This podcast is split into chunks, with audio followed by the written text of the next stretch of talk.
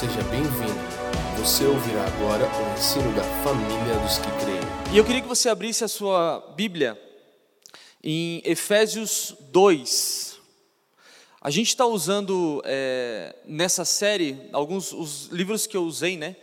É, lendo Efésios com o João Stott. Você, acho que a gente até tinha aqui, não sei se tinha na loja, mas acho que já não tem mais. É, a mensagem de Efésios, a nova sociedade de Deus, também do John Stott. E esse livro aqui eu acho que você tem na sua casa, que é Aos Santos que estão em Éfeso, de Paulo, apóstolo de Jesus Cristo. Então, esse você pode abrir na sua casa se você não tem os outros dois. Mas vamos lá, eu queria fazer a leitura, é, verso a verso, e aí depois a gente segue com a palavra. Então, Efésios 2, é, verso 11, diz assim: Portanto, Lembrai-vos que outrora vós, gentios na carne, chamam circuncisão, feita pela mão dos homens, estáveis naquele tempo sem Cristo, separados da comunidade de Israel, e estranhos aos, aos pactos da promessa, não tendo esperança e sem Deus no mundo.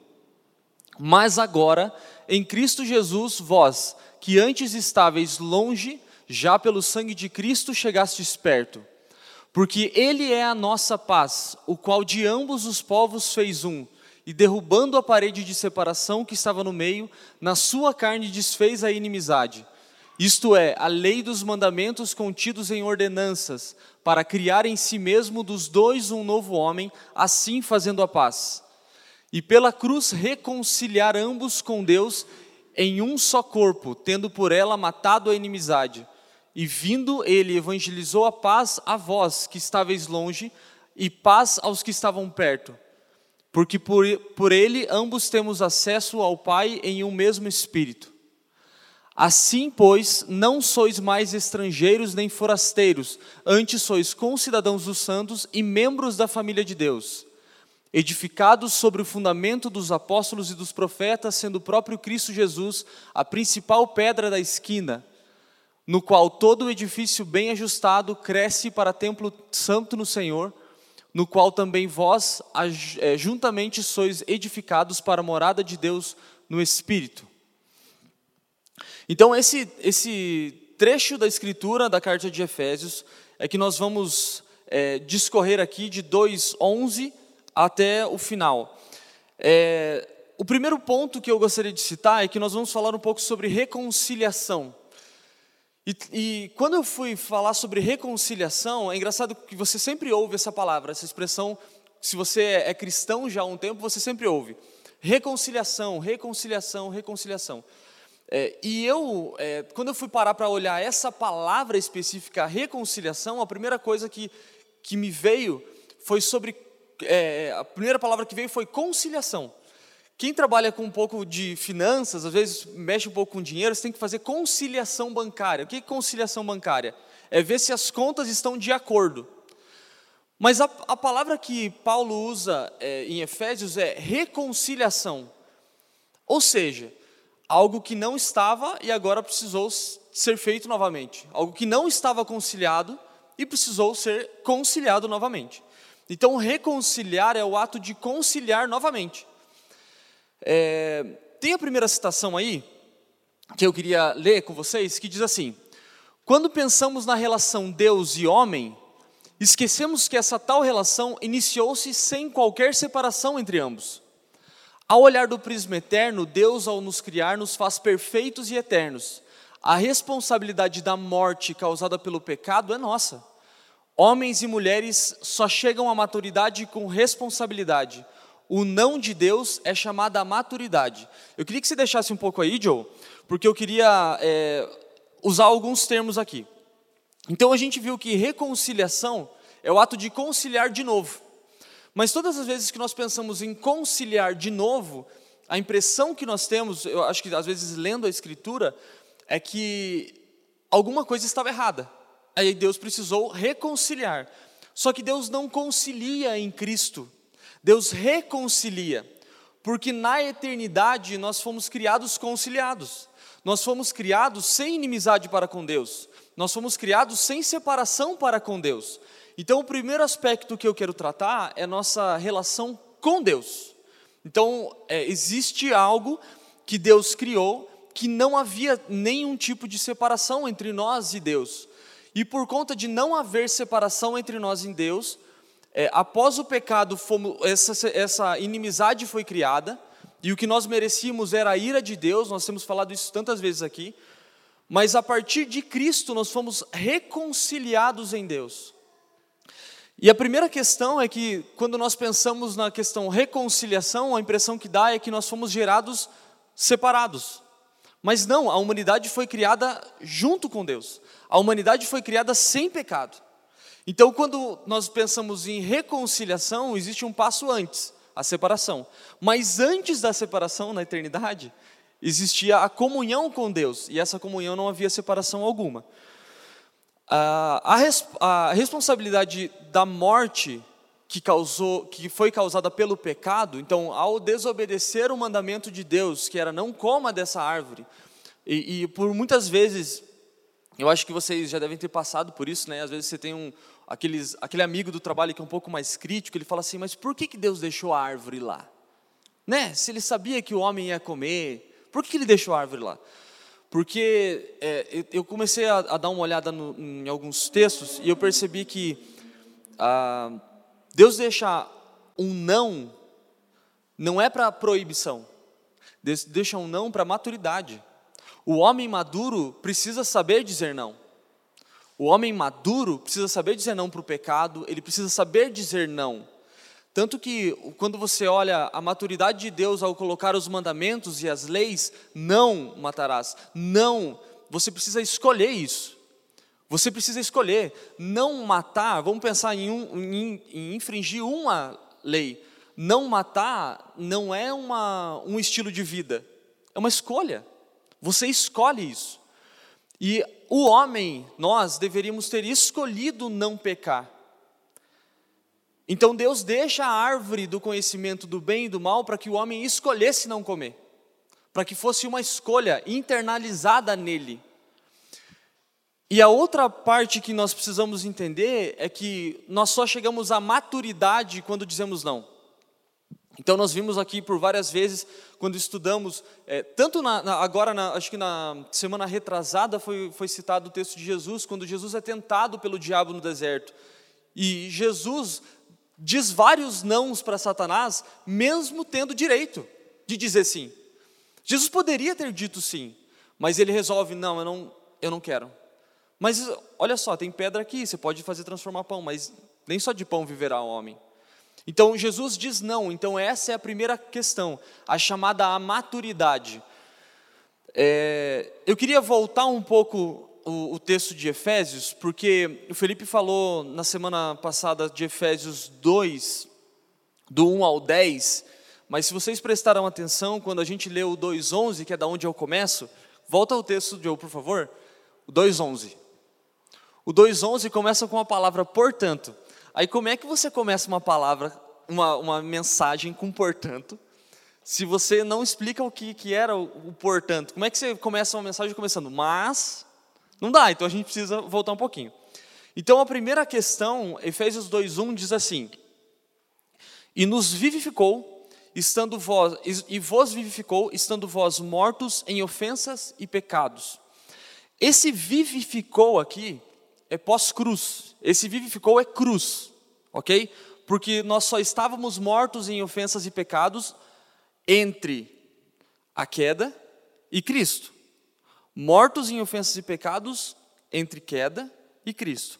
Antes da queda, nós tínhamos, nós não tínhamos o pecado. Depois de Cristo, agora a ofensa e o pecado já não são mais imputados a nós, porque Cristo pagou a dívida. A gente já vai ver isso um pouco mais para frente. Vamos para a citação número 2. Ela diz assim: Nós não podemos esquecer nem um minuto sequer da tensão que era viver sem esperança, alheios à vida de Deus. Nem mesmo a morte seria tão terrível quando, quando comparada à distância que estávamos do Criador por causa do nosso pecado. Mas em uma única oferta de um homem sem pecado, Jesus, fomos justificados e restaurados na comunhão do Pai. Graças a Deus por Cristo Jesus. Então, olha só, não podemos esquecer dessa cronologia bíblica. O homem é criado sem pecado, depois, por causa do pecado, nós fomos é, é, encerrados em morte. Então, não havia mais nenhuma solução para nós. Então, nesse período até Cristo, nós não podemos esquecer dessa tensão que deveria ser viver sem Cristo. E aí você pode pensar assim, mas quando eu nasci, Jesus já tinha morrido pelo meu pecado. Mas na sua vida pessoal e particular, você pode lembrar da tensão que era. Eu não sei quantos aqui eram é, muito ruins, igual eu era. E eu não era tão ruim assim. Eu era pior do que eu pensava. mas é, eu lembro de, de como era viver sem esperança. Quando eu percebi isso? Quando a tensão começou a aumentar. Eu sou filho de pastor, nasci num berço evangélico, e o berço era mais evangélico que eu. É, mas quando eu comecei a ter clareza de algumas coisas e a palavra começou a ficar clara para mim, eu comecei a viver um momento de tensão. E aí, nesse momento de tensão, eu comecei a ficar, assim, começava a dormir, eu lembro disso. Eu começava a dormir e ficava pensando: será que eu sou salvo? Mas será? Cara, o meu pai trabalhou tanto, mas eu acho que não vai adiantar de nada no final das contas. E esse clima de tensão começou a vir sobre mim e, e eu acho que é nesse momento que Deus começa a gerar o arrependimento em nós. Quando começa a ficar esse clima tenso, sabe? Eu fico imaginando aqueles filmes de drama, sabe? Aquele negócio de suspense, aquela música rolando com uma orquestra. E você fica vivendo aquilo dias, às vezes meses, às vezes anos. E nós não podemos esquecer desse clima de tensão que é quando você vive sem esperança. Porque a tensão e o medo, eles só, eles só são vencidos pela esperança. Porque quando Cristo é, entra em nossa vida e quando Ele vem e transforma, Ele elimina, ele elimina o medo. Porque Ele tem o verdadeiro amor. E a Escritura diz que o verdadeiro amor lança fora todo medo. Então, nesse aspecto de reconciliação, homem e Deus, antes dessa, desse momento é, único e, e maravilhoso que o Senhor nos encontra, tem esse momento de tensão. Seja, se nós formos olhar um pouquinho para a queda, eu fico pensando, né? Vamos, vamos imaginar. Né, isso não, é, não, não está na Escritura, mas vamos imaginar. Que Eva tenha comido do fruto às nove da manhã, e nove e meia ela encontra com Adão, e Adão come do fruto nove e meia da manhã. Deus visitava o homem e a mulher no final do dia. Imagina o clima de tensão. Os dois, cara, a hora que Jesus chegar, ai, Adão, mas oh, Eva, eu acho que eu não sei o que vai acontecer agora, não. E aquele clima de tensão. Então, esse clima de tensão, ele é um clima que, quando você é, não está em Cristo, você começa a viver ele. E aqui eu deixo uma palavra para você, se não, não sei quando você vai ouvir isso, ou se você está ouvindo agora, mas se você está vivendo esse momento de tensão, busque o Senhor. Busque o Senhor. Porque só Ele pode eliminar esse, esse clima que você está de talvez desespero de não conseguir deitar no seu travesseiro e dormir. É, mas Cristo pode renovar isso e te dar esperança. E essa esperança é a esperança de você ser reconciliado com Deus. E a reconciliação com Deus é algo maravilhoso, que agora não existe mais inimizade. Não existe mais aquele medo de Deus porque agora não existe mais a inimizade com Deus por causa de Cristo. Então a cronologia é a seguinte: eu queria ler alguns textos. É, Efésios 1, 4, a, parte, a primeira parte do verso diz assim: é, Como também nos elegeu nele antes da fundação do mundo. Primeira parte. Então a cronologia é: bênção antes da fundação do mundo. Antes da fundação do mundo fomos abençoados. Ok? Então, antes de você ser criado, o Senhor já te abençoou. Amém? Deus abençoa a humanidade antes de criá-la. É, depois, nós temos a parte B do versículo que diz: é, para sermos santos e irrepreensíveis diante dele em amor. Eu queria ler um texto aqui, vamos pular para João 14, 30. Depois a gente volta para esse texto de Efésios, tá, Joe? Diz assim, ó: Já não falarei muito, porque vem o príncipe deste mundo e ele nada tem em mim. O que, que esse texto tem a ver conosco? Jesus disse assim: Eu não vou falar muita coisa agora, porque o príncipe do, do, desse mundo está vindo, mas ele nada tem em mim. Ou seja, Jesus era irrepreensível, irrepreensível, não havia nada que Satanás pudesse dizer que desabonasse Jesus, ou não houvesse, ou melhor, não havia nada, não havia nada em Jesus, em Cristo, não havia nada na sua obra, não havia nada na sua fala, não havia nada no seu comportamento, não havia nada em que, que Jesus fazia, zero, nada, que Satanás pudesse encontrar alguma brecha para poder acusá-lo de qualquer coisa, nada. Tanto que na, na sua morte, ainda Jesus, ele, ele morre ainda quieto, ele ainda Jesus, ele vai a um, a um matadouro em silêncio, ele sofre em silêncio. O que, que esse texto está dizendo? Efésios 1,4 diz que Jesus nos abençoa, é, que, que Deus nos elege nele antes da fundação do mundo para que nós sejamos santos e irrepreensíveis diante dele em amor. Ou seja, porque Cristo foi irrepreensível, Deus nos abençoa antes da fundação do mundo para que em Cristo nós também sejamos irrepreensíveis, para que não haja mais espaço para o pecado em nós, não haja mais brecha do pecado em nós. Ok? Então, a criação e o posicionamento do homem, quando Deus nos cria, essa é a, primeira, a segunda parte da cronologia.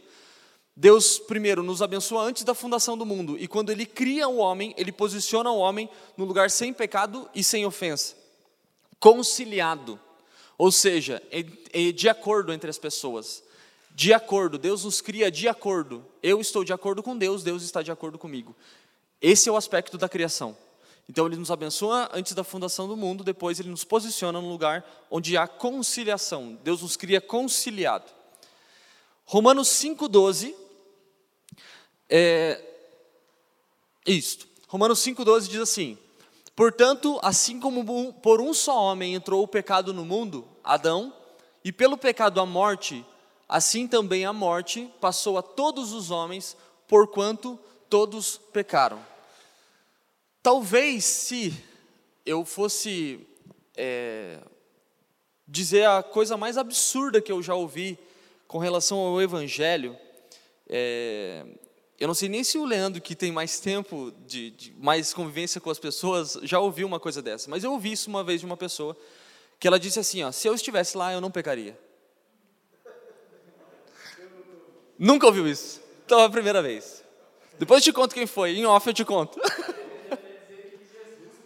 Jesus, é, é, mas eu, eu acho que o maior escândalo que eu já ouvi é assim: se, cara, tinha duas árvores, uma era do conhecimento do bem e do mal e a outra era a árvore da vida. Jesus falou: "Não come dessa". A pessoa falou, ele, Jesus, Deus falou, Deus falou: "Não come dessa". Se Deus falou, eu não ia comer. Simples assim. Graças a Deus por Cristo e por Paulo, que escreve Romanos e diz que por um homem só entrou o pecado e pelo pecado a morte assim também a morte passou a todos os homens, porquanto todos pecaram. Ou seja, se você disse que você não pecaria, é porque você não leu Romanos. A gente precisa entender isso. Então, todos nós pecamos. Então, os, o, o terceiro aspecto é queda. Então, nós fomos abençoados antes da fundação do mundo, depois Deus nos posiciona em um lugar conciliados com Ele, e o homem peca. Quando o homem cai na queda, o homem é não sei se existe essa palavra, mas o homem remove a conciliação. E agora existe inimizade para com Deus. Não inimizade do homem para com Deus, simplesmente do homem, ah, agora eu sou inimigo de Deus. Mas agora por conta do pecado, que nos afasta de Deus, e Deus odeia o pecado, nós fomos separados de Deus. Por isso que eu falei anteriormente que nem a morte seria tão perigosa assim. A morte também, a morte não seria tão terrível assim. Porque a morte comparada à separação de Deus, talvez seja pior ainda.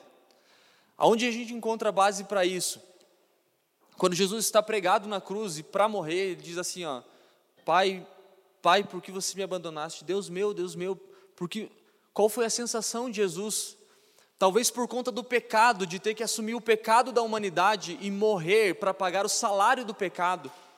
Jesus estava tão longe de Deus, se sentiu tão longe de Deus por conta do pecado, que ele achou que Deus estava porque se me abandonou. Jesus não, em momento algum, Jesus chegou, hum, quando estava pregado na cruz, falou: Deus, eu não estou afim de morrer agora, eu não quero morrer. A morte não era o problema ali, o problema era a separação do Pai.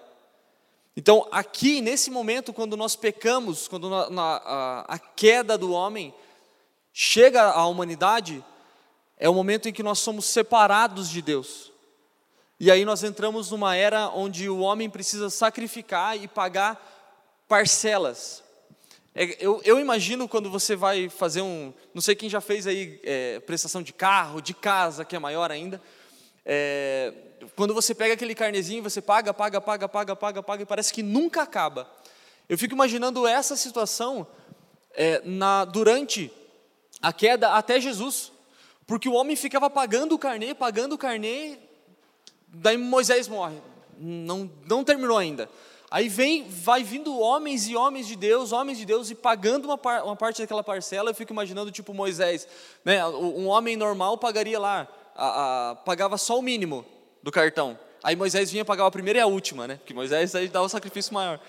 Mas ele, eles vinham pagando, pagando e o carnê nunca acabava. Muito pelo contrário, ele só aumentava, porque o, o pecado era imputado cada vez mais no homem. E aquele, aquela dívida não, não cessava, não cessava. E quando Jesus morre, ele pega toda a dívida, todo o carnê e fala: estou pagando antecipado para vocês ainda. E ó, abati um jurinho aqui ainda.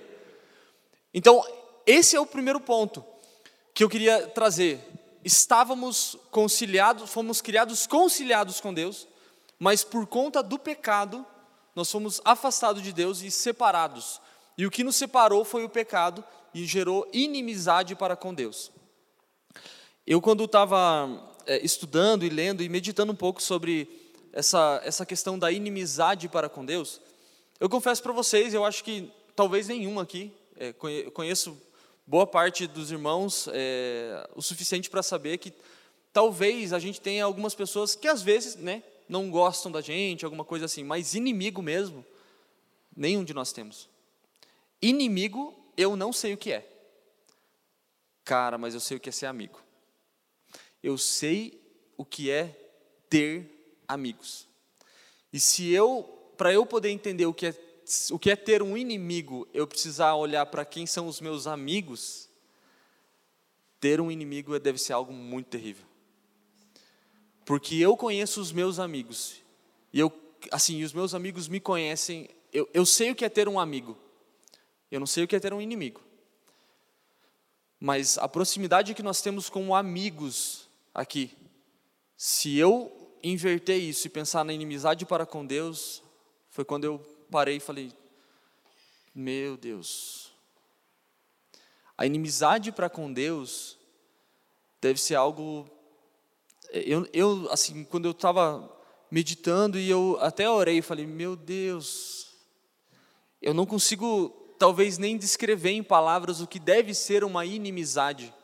Eu fico pensando a gente já vai ver um pouco mais para frente, mas eu fico pensando nos dois povos que a Escritura vem tratando sempre no paralelo, judeus e gentios, e pagãos, o, o tempo todo aquele, aquele, aquele lance de não, traz aqui, vem para cá, e a briga aqui e tal, e até hoje a gente tem isso, mas nós aqui no Ocidente, talvez, não sei se alguém sabe o que é ter um inimigo, inimigo mesmo, mas graças a Deus por Cristo Jesus, Vamos lá. Então, o homem foi encerrado no pecado, a citação número 6, Colossenses 2, do 13 ao 15. Você pode abrir na sua casa. Diz assim: E a vós, quando estáveis mortos nos vossos delitos e na incircuncisão da vossa carne, vos vivificou juntamente com ele, perdoando-nos todos os delitos. E havendo riscado o escrito da dívida que havia contra nós nas suas ordenanças, o qual nos era contrário, removeu-o do meio de nós, cravando-o na cruz. E tendo despojado os principados e potestades, os exibiu publicamente e deles triunfou na mesma cruz. Perceba que na cruz Jesus resolve todo o problema. Quem gerou o problema? Nós. E Jesus vem e fala: ó, vocês estão tentando pagar a dívida faz muito tempo e vocês não conseguem pagar essa dívida. Eu vou pagar essa dívida para vocês. Eu vou trazer vocês de volta do lugar de origem. Porque às vezes nós pensamos, é, Jesus veio para resolver um problema. Não, ele não veio para resolver um problema, embora ele tenha resolvido. Mas ele não veio para resolver um problema. Já estava escrito. Se você é, é, olhar o cordeiro foi imolado antes da fundação do mundo. Agora pensa, se o cordeiro que foi imolado antes da fundação do mundo não soubesse que precisaria resolver um problema, ele não teria sido morto antes da fundação do mundo. Ele deixaria para morrer uma vez só. Então, quando Jesus morre na cruz, na verdade ele já havia morrido. Vocês conseguem entender isso não? Parece até estranho, mas quando Jesus morre na cruz, ele precisava morrer como homem, mas o Cordeiro de Deus, Jesus, já estava morto antes da fundação do mundo. Por quê? Porque o Cordeiro já havia pago o, peca... o preço do pecado antes do pecado nos cobrar a dívida. Antes mesmo de você vir à vida e de você ter um encontro com Jesus, Jesus já morreu por você. Aí você vai pensar, tá bom, mas só faz dois mil anos. E quem, quem viveu 2.500 anos antes? Se você for pensar, e antes? Jesus já tinha morrido por essa pessoa. E, então vamos pensar, e, e, e Moisés. Jesus já havia sido morto por Moisés, mas Jesus não tinha nascido. Mas o cordeiro foi morto antes da fundação do mundo. Então Jesus não vem para resolver um problema. Jesus morre resolvendo já o problema do pecado antes do pecado entrar na humanidade, cara. Jesus resolve, como se pensa assim, ó, Jesus morreu antes da fundação do mundo. Ele foi imolado antes da fundação do mundo. Aí depois veio o pecado. Mas é como se o pecado já tivesse sido pago. Por isso que você vê tantos homens e mulheres de Deus antes de Cristo, antes de Cristo vivendo como se Cristo já ah, houvesse existido. Você vê Davi caminhando como se Jesus já estivesse ali. Você vê Moisés, você vê tantos e tantos homens, Elias, Eliseu, você vê como se falando, mas não pode? Como é que eles tinham tanta revelação de Jesus? Sim, porque Jesus já havia sido morto. Jesus já havia é, é, é, cancelado a dívida. Mas ele precisava vir como homem, em carne, para que ele fosse 100% homem e 100% Deus, morrido na cruz e cancelasse toda a dívida do homem, dizendo, é como se fosse uma, uma, uma confissão pública que é o que a escritura diz, que ele publicamente ele expôs, ele expôs publicamente, em carne agora. Então agora, agora não tem mais. Então às vezes, às vezes a gente pensa assim, é, ah, mas e a pessoa que nunca ouviu falar de Jesus, dentro dela tem uma fagulha que se ela chamar, se ela se o Senhor gerar o, o dom de arrependimento nela, ela nunca ouviu falar de Jesus, ela ainda assim pode ser salva. Porque isso não tem a ver com a questão de ouvir o, o Evangelho da forma que nós ouvimos, mas Jesus já morreu antes da fundação do mundo, então ele está aberto para todos. Agora não existe mais restrição. A gente já vai entrar um pouquinho nisso. É, vamos lá. A citação número 7 diz assim: Cristo, ao morrer, paga o salário do pecado. Então ele pagou a dívida e ao ressuscitar ele vence a morte em todo o seu poder. Vamos abrir lá Apocalipse 1:18. Diz assim: E o que vivo, fui morto, mas eis aqui estou vivo pelos séculos dos séculos, e tenho as chaves da morte e do Hades, ou a, a chave do inferno. Jesus tem a chave da morte e do inferno, ou seja, o acesso à morte e ao inferno nós não temos mais. Jesus roubou essa chave, ele roubou não, ele pegou de volta essa chave, ele tomou essa chave da morte e do inferno para que o, a, nem a morte nem o inferno tivessem mais poder sobre nós.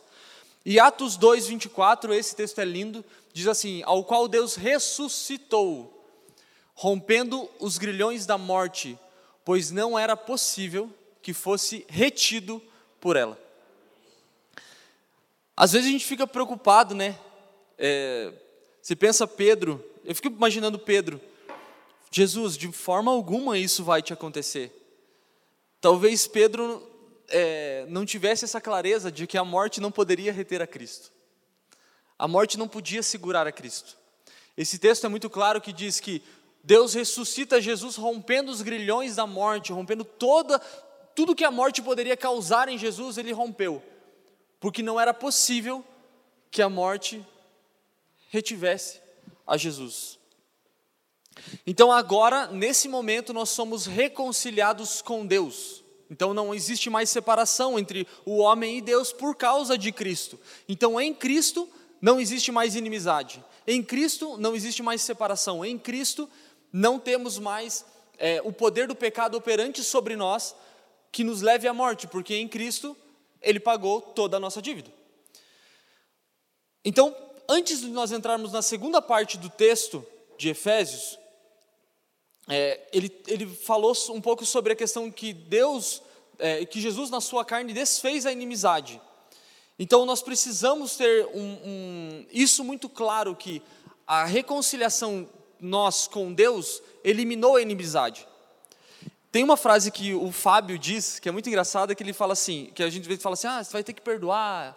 Ah, irmão, brincando a gente, ah, agora você vai ter que me perdoar. Aí o Fábio fala assim, é, mas se Jesus te perdoou, quem sou eu para não perdoar?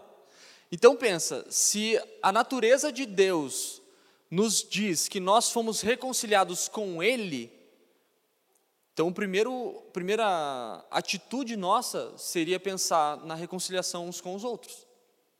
Então, agora nós entramos numa segunda parte, e eu queria aqui, é, eu não vou me delongar muito nisso, mas eu queria que você daí pensasse, aí é a sua mente que vai devagar.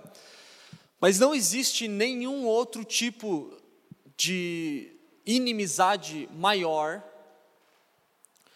na história, hoje, na, na atualidade, vamos pensar, do que é, judeus e muçulmanos.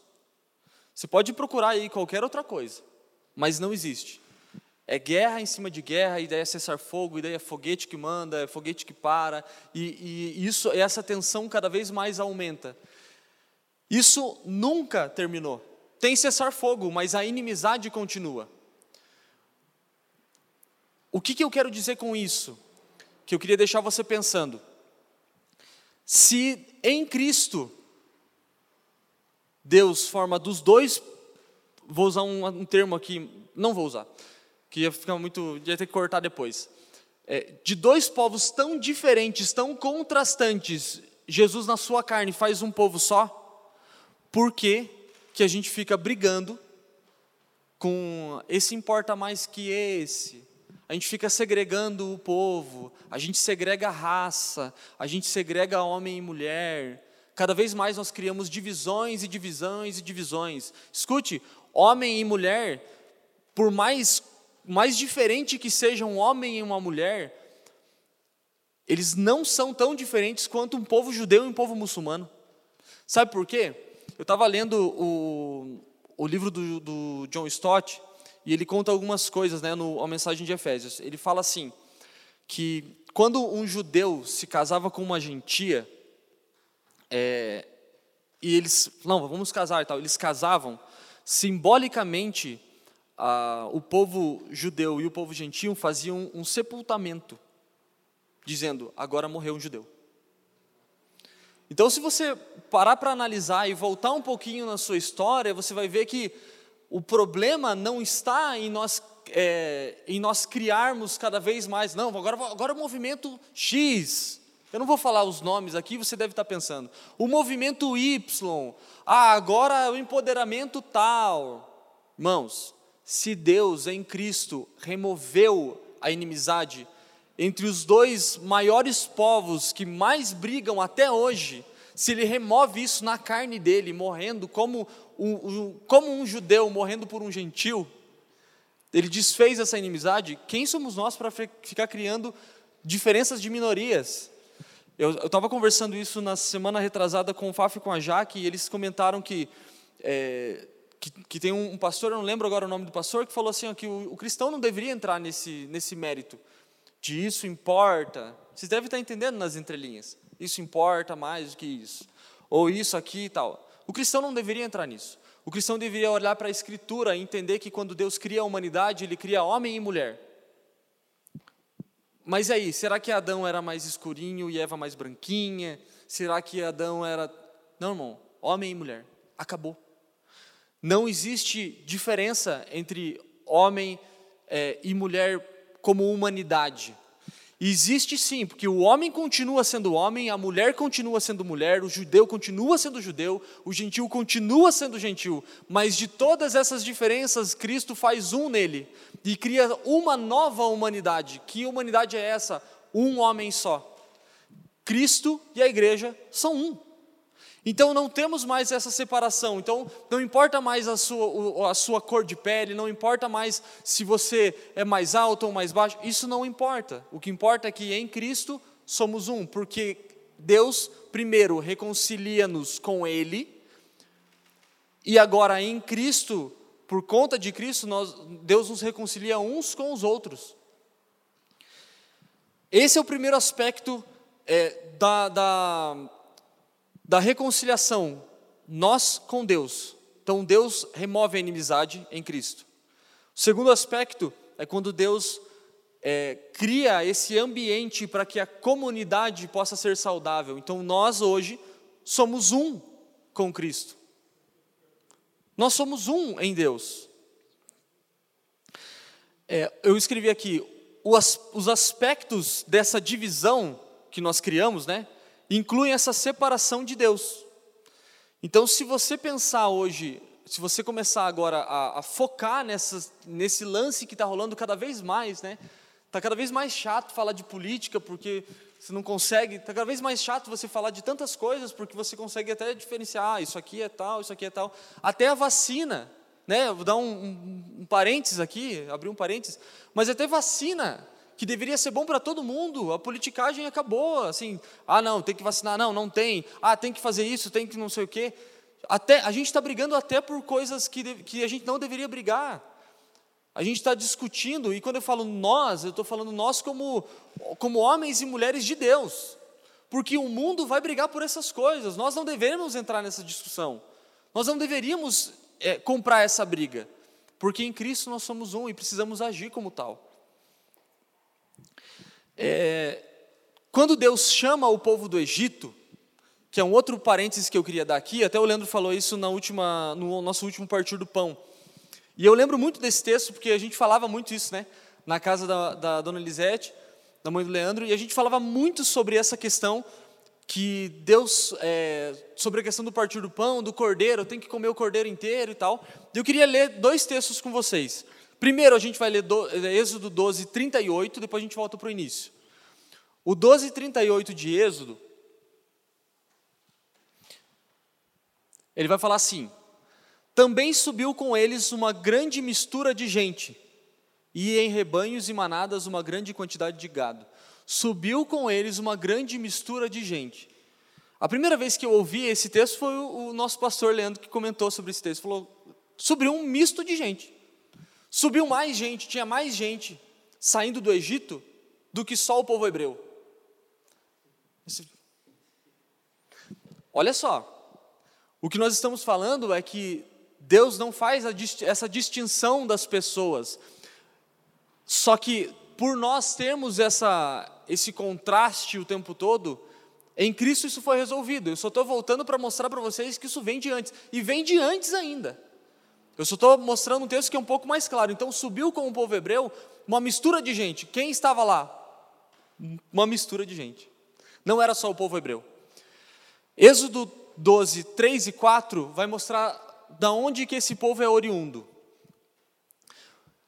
Vocês sabem, vou só contextualizar, vocês sabem que é, quando Deus manda o, é, manda o faraó dizer para eles saírem, rolam dez pragas, e daí na última praga, depois Deus fala assim, agora é o seguinte, agora vai passar com o anjo da morte, você vai colocar o, o, vai matar um cordeiro, colocar o sangue dele no umbral da porta, enfim, e você vai pegar esse cordeiro, você vai comer ele inteiro. Preste atenção que para mim esse, esse foi um dos textos mais esclarecedores é, com relação a isso. Quando o, o, o pai de família, o chefe da casa, mata o cordeiro, ele deve olhar para o cordeiro, tipo eu, assim, eu, a Pri e a Alice, a gente olha para o cordeiro, Faltou gente.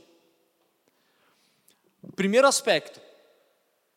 Lembra quando Paulo fala em Coríntios 11 sobre uns comerem demais e outros comerem de menos, uns beberem até se embriagar e outros não beberem nada? Era disso que Paulo estava se lembrando. Quando ele, o chefe da casa olha o cordeiro e olha para sua família pequena, ele fala: precisamos de mais gente. O que Deus fala para ele, ó, quando vocês matarem o cordeiro e ele for demais para vocês, vocês vão no seu vizinho chamem o seu vizinho. O vizinho é a mistura de gente. O vizinho não era o hebreu. Porque se ele fosse o hebreu, o chefe da casa também mataria um cordeiro. Então o que, que o Senhor fala? Ele fala assim: ó, eu vou tirar o, o meu povo, o meu povo do Egito. Quem é o meu povo? O hebreu? É o meu povo. Os eleitos. O meu povo é o meu povo. Ah, mas é hebreu? É samaritano? É, não, meu povo é o meu povo. Entende que nem o próprio Deus faz a distinção, porque ele diz assim, ó: quando vocês forem matar o cordeiro e for demais, chame seu vizinho. Vamos ler o texto? Falai a toda a congregação de Israel, dizendo: Ao décimo dia desse mês tomará cada um para si um cordeiro, segundo as casas dos pais, um cordeiro para cada família. Mas se a família for pequena demais para um cordeiro, tomá-lo-á juntamente com o vizinho mais próximo de sua casa, conforme o número de almas. Conforme ao comer de cada um, fareis a conta para o cordeiro. Então pensa, o chefe de família olhou para um cordeiro, não deu, um vai ser demais, a gente vai se empapuçar e não vai conseguir comer. Chama o vizinho, vamos todo mundo comer. Vamos todos participar da ceia. E aqui eu vou até deixar meio uma pausa, depois a gente ver se corta. Mas todas as vezes que nós pensamos na questão ceia, nós pensamos, ah, ceia, eu preciso, eu preciso, ah... não, eu, eu penso assim, ó, você pensa na questão, vamos partir o pão juntos. Aí você pensa, ah, mas eu não vou dar, eu não vou partir o pão com meu filho, porque ele ainda não crê. Mas o vizinho não cria. Então, todas as vezes que nós pensamos, é, até na, no próprio partir do pão, vamos tomar a ceia do Senhor, ainda nós segregamos. Ainda nós dizemos: não, não, não, você não pode. Não, não, não, você não. Tal mãe, tal mãe, você, você é novo na fé, você não pode. Irmãos, o cordeiro era para ser comido pelo povo de Deus. Aí você pensa, não, mas o, o Dani pecou, né? Ah, o Dani pecou ontem. Não, irmãos, o cordeiro é um cordeiro por família.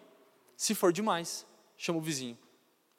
E aí entra a nossa participação. Fomos reconciliados primeiro com Deus, agora nós somos reconciliados uns com os outros, e agora nós precisamos nos reconciliar com o vizinho com o mundo. E essa reconciliação com o mundo, que é a parte onde você vai. Entenda que não, não, não é você que vai até o vizinho. Você não vai até a casa do vizinho. Você chama o vizinho para vir na sua casa. E para mim, esse é o principal aspecto quando nós falamos de família. Se você que está nos ouvindo e não nos conhece, nós falamos, nós, é, é, cada vez mais essa palavra família dos que creem, cada vez mais ela pesa contra nós, né? É uma camisa 10 pesada de vestir enquanto você joga, porque porque cada vez que nós falamos somos a família dos que creem, nós somos a família dos que creem e nós somos família dos que creem junto com outras famílias dos que creem que se chamam por outros nomes.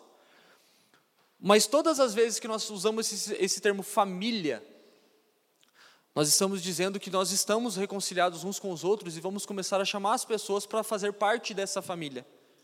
Então, nós não, nós não vamos comer na casa do vizinho, é o vizinho que vai comer na nossa casa. E aí fica um outro aspecto: abra a sua casa. Abra a sua casa. Sabe por quê? Porque dentro da sua casa são os seus valores que valem. Você não pode chegar na casa do vizinho e falar: Ó, oh, isso aqui não está legal, não, hein? Mas se o vizinho fizer isso com você, o não crente faz isso com você, ó, oh, isso aqui não, não, não, não, deixa eu te explicar, irmão. É porque é que do lugar que eu venho, é que do reino que eu pertenço, as coisas funcionam dessa forma. Vamos ler a citação número 8. Então vamos lá. A lei encerrou todo homem no pecado, não apenas o gentil, não apenas o judeu, mas toda a humanidade. E não cumprir parte é, não cumprir a menor parte da lei é infringi-la por completo. Ainda o judeu mais zeloso ou o gentil mais humilhado por si só é incapaz de alcançar quaisquer méritos sem Cristo. Na cruz, Jesus não apenas dá, mas se torna a paz entre os homens. O que o texto de quando Paulo escreve Efésios 2, ele fala que Deus se fez paz. Então ele não deu paz. Embora ele nos dê, em um aspecto, ele nos dá paz, mas Cristo é paz. Então, às vezes, você fica pensando, mas eu estou meio sem paz, o que se deve estar sem Jesus. Porque quem tem Cristo, embora passe as tribulações corriqueiras do dia a dia, os problemas normais da vida, que esses não são causados por Satanás e seus demônios, são causados pela vida normal, dia a dia acontece. Você tropica e cai, você bate o carro, né? a gente sempre fala isso, né? Isso é normal, irmão. A gente até brinca, você oh, bati o carro, é, se não quisesse bater, não tire da garagem, né? Porque daí poderia acontecer outra coisa, mas bater você não ia, né? Agora, quando nós pensamos nesse aspecto do Evangelho, é que Jesus, quando nós temos a Cristo e Cristo nos tem, nós temos paz, porque Cristo é paz. Não apenas dá a paz, mas Ele é paz. Então, se você está atribulado, se você está preocupado com o dia de amanhã, corra para Cristo. Corra, em, busque em Cristo, porque quando você está em Cristo, você tem paz. E por último, Vamos ler Efésios 2:20 mais uma vez. Diz assim: edificados sobre o fundamento dos apóstolos e dos profetas, sendo o próprio Cristo a principal pedra de esquina. Para frente, 21 e 22 também.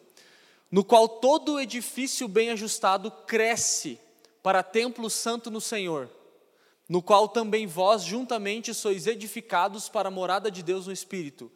Queria que deixasse esse texto um pouquinho, que o texto diz assim: na qual vós juntamente sois edificados. Juntamente com quem?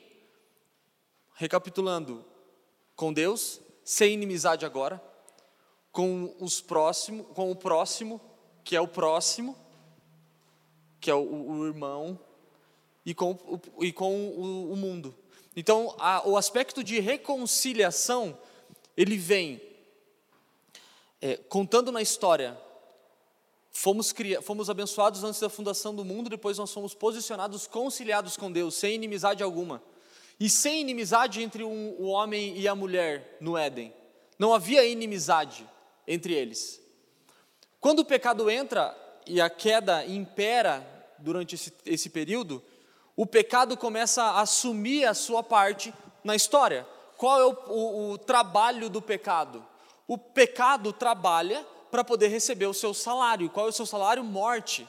Então, quando o pecado começa a olhar para poder receber morte como salário, ele começa a trabalhar na vida dos irmãos, ele começa a caçagem, não, preciso trabalhar e tal. E aí o, o, ele trabalha, trabalha, trabalha no tal maio, tal maio, peca, peca, peca, peca, e daí quando ele fala, cadê o salário? Eu tua mãe fala, cara, só tem isso aqui, ó, para te dar. O pecado falou, é muito pouco, não dá. Vou continuar trabalhando para poder receber um pouquinho mais. E é isso que o pecado começa, o pecado vira um ativista, um workaholic. Ele começa a trabalhar, trabalhar, trabalhar para receber o, o, o, o salário do pecado, que é a morte. Ele começa a trabalhar para fazer isso. Quando Jesus vem, então nós estamos separados de Deus. Quando Jesus vem, ele nos reconcilia, ele cria acordo entre nós e Deus de novo. Então Jesus paga o salário do pecado. Já falamos isso, acho que umas duas ou três vezes isso. Mas quando Cristo morre, ele paga a dívida do pecado. E quando ele ressuscita, ele rouba o poder da morte. A morte já não tem mais poder. Então ele acaba com dois problemas: o pecado, quando morre, e quando ressuscita, ele vence a morte. Porque se ele ressuscitou, né? Fica a dica aí. Se ele ressuscita, ele venceu a morte. Então a morte já não tem mais pecado. A morte já não tem mais poder. E o pecado também não tem mais o seu salário. Então Cristo encerrou o poder da morte e do pecado na cruz. E agora o que nos resta? Agora que estamos, somos reconciliados com Deus, reconciliados uns com os outros e queremos que as pessoas façam parte dessa família, Aí nós lemos Apocalipse 21, 22. Nela não vi santuário. Aqui está falando da, da, da, nova cidade, né? da Nova Jerusalém. Nela não vi santuário, porque o seu santuário é o Senhor Deus Todo-Poderoso e o Cordeiro. Nós estamos sendo edificados uns com os outros para nos tornarmos um edifício bem ajustado. E esse edifício, a Escritura fala em Apocalipse que não tem um templo, não existe um templo na eternidade, porque Deus é o próprio templo. Então, o último aspecto, depois que somos reconciliados com Deus e uns com os outros e com o mundo, agora nos resta morar em Deus na eternidade. Então, a conclusão que fica é que tudo que nós estamos fazendo tem a ver com a nossa origem, mas aponta para o nosso destino. Eu lembro que é, teve uma época que até as canções, né, nós cantávamos, eu quero voltar para o jardim, voltar para o jardim. Bom, eu quero ir para a cidade, cara. Eu quero, o jardim, ok, o jardim me lembra da minha origem, o jardim lembra da onde eu vim, mas eu estou caminhando para frente, não para trás. Então, nós não, não podemos pensar, eu, eu quero ser a, a, como era no jardim, mas nós estamos indo para uma cidade, uma cidade onde não tem templo, porque Deus é o próprio templo.